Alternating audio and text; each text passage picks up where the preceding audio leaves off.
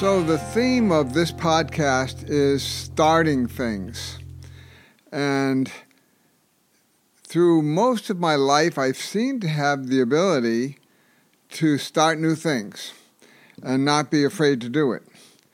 And actually, I was just thinking about it, and I don't really know why that is. But one of the things I trace it back to is my experiences with my grandfather when I was quite young I'd be four, five, six, seven years old, and he would sit down with me and say, So, what do you want to learn? And he sometimes give me some options. Uh, so this became sort of my paradigm for learning. And when I discovered schools didn't work that way, uh, I think that decided to motivate me to see what I could do to change them. And one of the things that I did is when I was in high school, I organized my friends into a group that we called the Thinkers Club. and we met two or three times a week at each other's houses. And we, if we didn't know the answer to something, we would just get guest speakers or we'd go to somebody's place to get our questions answered. We would just brainstorm any questions that we wanted to discuss. And so that's that's what we did, and that in, in a way was the most important part of my education. I was around 15 years old at that t- point, and I'm the one who organized it. Uh, all the other students in it were basically headed toward uh, uh, Ivy League schools, but uh, I never wanted to do that. I went to uh, New College uh, here at Hofstra, Goddard College in Vermont, and then uh, Antioch, New England, for my master's degree. Anyway, so to get back to that situation, so that I think my experience with my grandfather led me to organize that group. And then for some reason, I just never found it difficult to organize any group that I thought needed to be organized.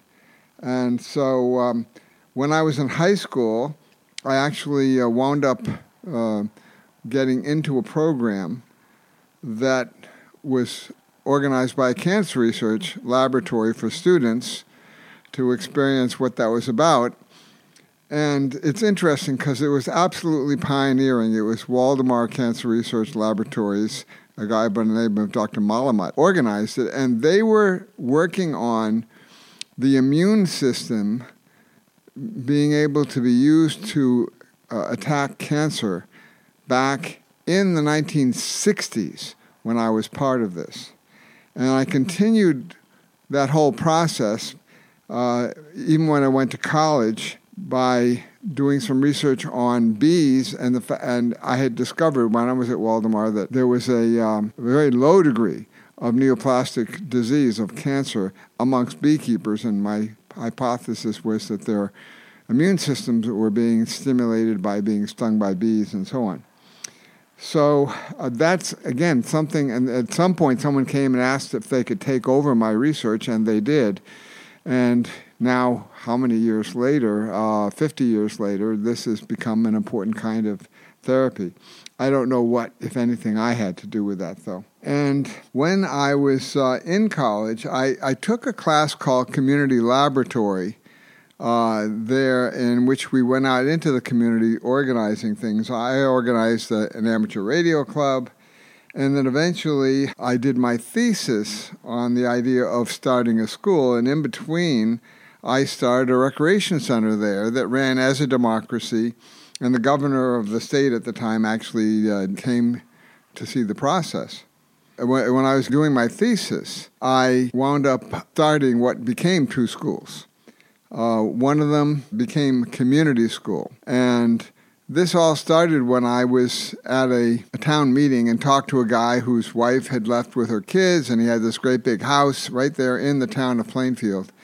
And he said, I don't know what I'm going to do with this. And I said, okay, I, I know what we can do with it. And that was the idea of starting a school in that building, which we did. And wound up breaking into two different schools. And the people that I sort of recruited to help with that process, a couple of former teachers were part of the one that was for mostly Goddard faculty kids. uh, and that became community school. One of those teachers was Mary Jane Carlson.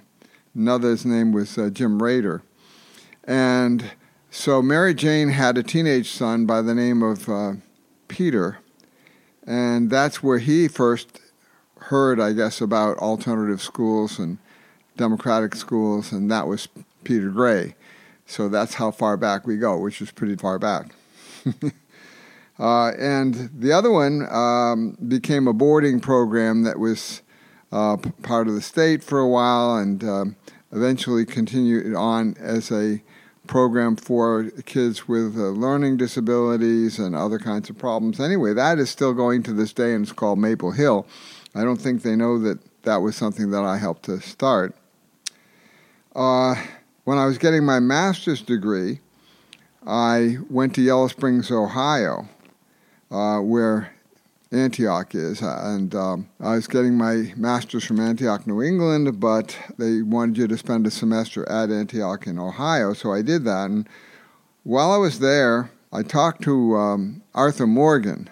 the name may sound familiar because there's Arthur Morgan School that was started in his name he was a, the pioneer at uh, Antioch that set up the whole idea of cooperative education. That's where that all started, which is when students in uh, colleges uh, do internships as part of their education.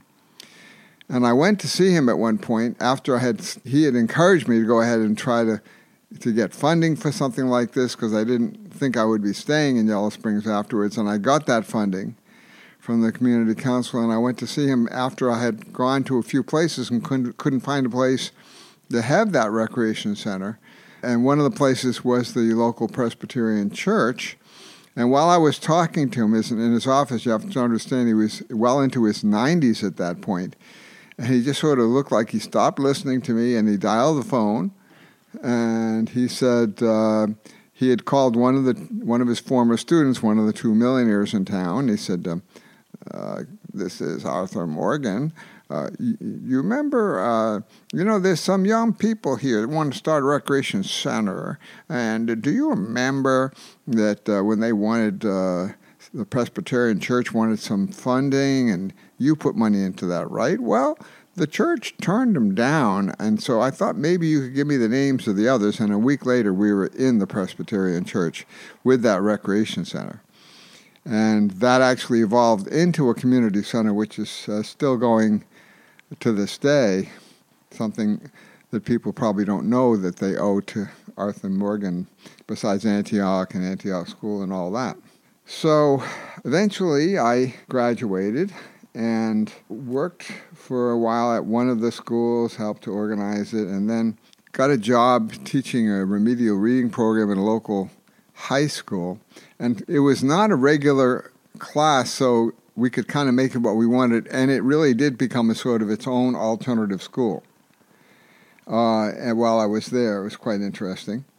So uh, back around that time, I met John Holt in the Boston area, and I knew about his ideas. He had written How Children Learn, How uh, Children Fail, uh, and eventually wrote To Teach Your Own. And so he was the pioneer in the homeschool movement. And um, so we, I picked up a lot of stuff from him. He actually came up to uh, Vermont at one point uh, when I was on the uh, Committee for Children and Youth of Bernie Sanders when he was the mayor. So that actually led to the development of the first homeschool group in in Vermont. This was 1985 or so. I started my own school back in 1968. And that school became uh, Shaker Mountain School, which ran for 17 years. And while I was there, one of the things that we did is we visited, actually started really from the first year of the school, we visited the Mohawks of the Iroquois Confederacy in uh, upstate New York.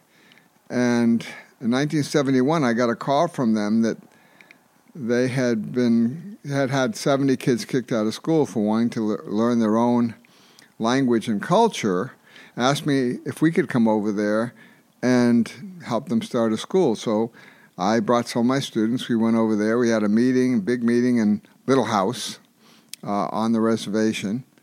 And uh, people said, Oh, don't we have to get the government to do this for us? And I said, No, you can do it yourself. And a week later, they started the first Indian Way school. And that was the beginning of the survival school movement. And so uh, we would go back, we would go visit them, they would go visit us, and then, uh, the next year, uh, another one on another Mo- Mohawk reservation, uh, uh, Kahnawake, uh, near Montreal, asked me to come over there. We continued to have a relationship with them, and they started the second Indian Way School. And this eventually led to, it's a long story, but led to the Survival School that is uh, Kahnawake and that actually was paid for by the government. And it was, again, dedicated to saving their language and culture, which was done. And now uh, almost all young Mohawks speak the language, almost everybody speaks the language. It actually skipped a generation. So at first, the grandchildren could speak to the grandparents, and the parents couldn't understand. But uh, that then led to survival schools all over North America. So that's something that happened back in 71 and it continued on actually uh, through this day. There's still a lot of schools like that. There's Akwesasne Freedom School, for example, which I visited a while ago, that is at the Akwesasne Reserve in upstate New York. So that's another thing that just kind of started in that way. It's funny, sometimes it just doesn't take much, you know, just the concept and the confidence that people can do it.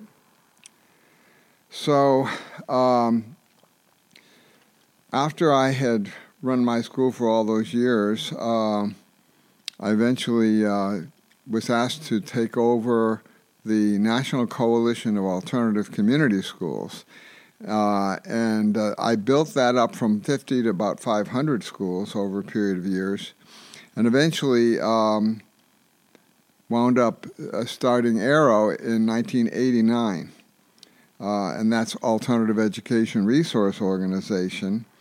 And so for all these years, we've been helping people start new schools, and there are many schools that have started as a result of this. In, in 1993, I went to a meeting in Israel on multiculturalism, and Yaakov Hecht, who was at the Democratic School of Hadera in Israel, invited a bunch of us, about a dozen, to come to his school who were involved with democratic education.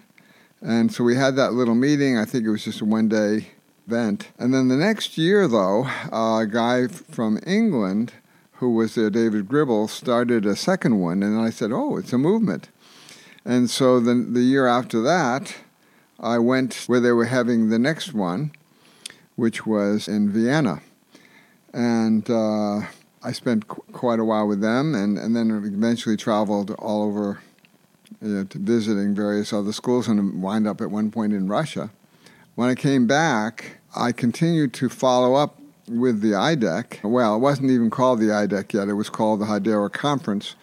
But then in 87, there were some girls in um, England at the Sands School that really worked on developing that conference there. Well, that was 97, 1997. I went to that. They renamed it the IDEC. They decided it should be a longer conference to become more like a community. But the trouble is, after that, kind of the ball got dropped. And so we stepped in one more time or a couple more times. In 1996, we had started a list serve to co- coordinate things, which allowed it to continue. And in 1998, when they didn't uh, have a place to have it, I talked to the people at the Stork School in Ukraine about hosting it, which they did. And that kind of kept it going. And I, I did that for a while, eventually helping start one or organize one that was at Summerhill in 99 and so this this continued, and so it kind of it got uh, develop a little bit of its own momentum. But I, I still, you know, there, it isn't an actual organization, so we usually have to play a role in the organizing of of each year's conference, and we haven't missed one since 1993 when it started. So we were kind of involved in at least keeping that going.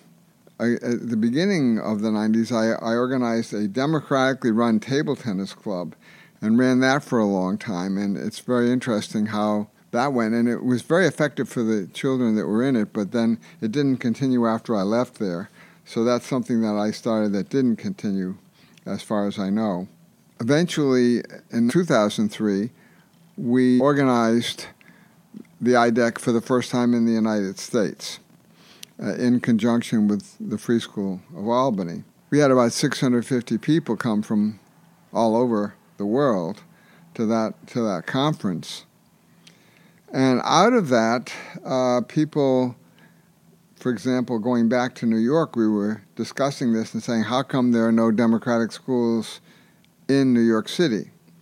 And so, out of that, we'd established a group that would that met uh, at a charter school in Queens, and that uh, I had I had heard from somebody who was interested in trying to start a school, and so we had a series of meetings, and we kind of built Brooklyn Free School around Alan uh, Berger, who was the one who had wanted to do that. And I was very involved in that organization, uh, demonstrating democratic process and organic curriculum and things like that with the groups of people that showed up and the parents and the students. And so that had a pretty good foundation. And the next year, 2004, it had its first year and it's continuing to go now as of uh, 2021 this year, and looks like it's going to keep going fine. And then out of that, the waiting list from that group, there was a Manhattan Free School, for example, that we'd helped to start from building around somebody in Manhattan who wanted to start a school. And I was not as, as involved in that, and they had their ups and downs. But for over a period of three or four years, but after that, the founder had she said she was just going to give it over to her staff members and then discovered there was no money left. So I went to their, what they said was going to be their final meeting. And at that meeting, I said to them, hey, you guys have tremendous assets here that my school starters would love to have including you have your nonprofit and you have a location, you have a building. You don't, you don't have money now, that's okay. You'll have to volunteer for a while to keep it going. You're in Manhattan, so you find people who want to send their kids there. And that's exactly what happened. We had somebody who volunteered to help. He was from the uh, uh, IT world. He brought in the concept of agile learning from IT. And they eventually renamed the place the Agile Learning Center, and that, that guy volunteered to be a director for a while, and it continued on. But what really caught on was those that term, Agile Learning Center, and so one of the people who had been a former staff here for a while wound up going around the world doing training for Agile Learning and now they continue doing training. The staff from the Agile Learning Centers continue doing training every year for people who want to start Agile Learning Centers. And there are schools all over the world that say they are inspired by uh, Agile Learning Centers. So that literally came from one meeting. I think it's not recorded at all on their website, but that's where it started. It was they were going to close. So, as I said, we do have this school starters course and out of that course, we've helped to start about 100 different schools and programs. And uh, I was I discovered when I went to the IDEC, the last in-person one in Ukraine, that there are dozens of new democratic schools that have started there. And I had also discovered that we had somebody in the school starters course from Poland. She went back there and started her school, and then that led to maybe 50 or so that are involved with that kind of, you know, with learner centered education anyway in, in Poland. These are some of the kinds of things that I've been involved with and have helped to start and organize, and it's just something that for some reason is easy for me to do. And I wish I could actually figure out what the commonality is here and or how we can help people be able to do the same kinds of things. I think part of it has to do with just the confidence that I try to instill that people can do it. And they have.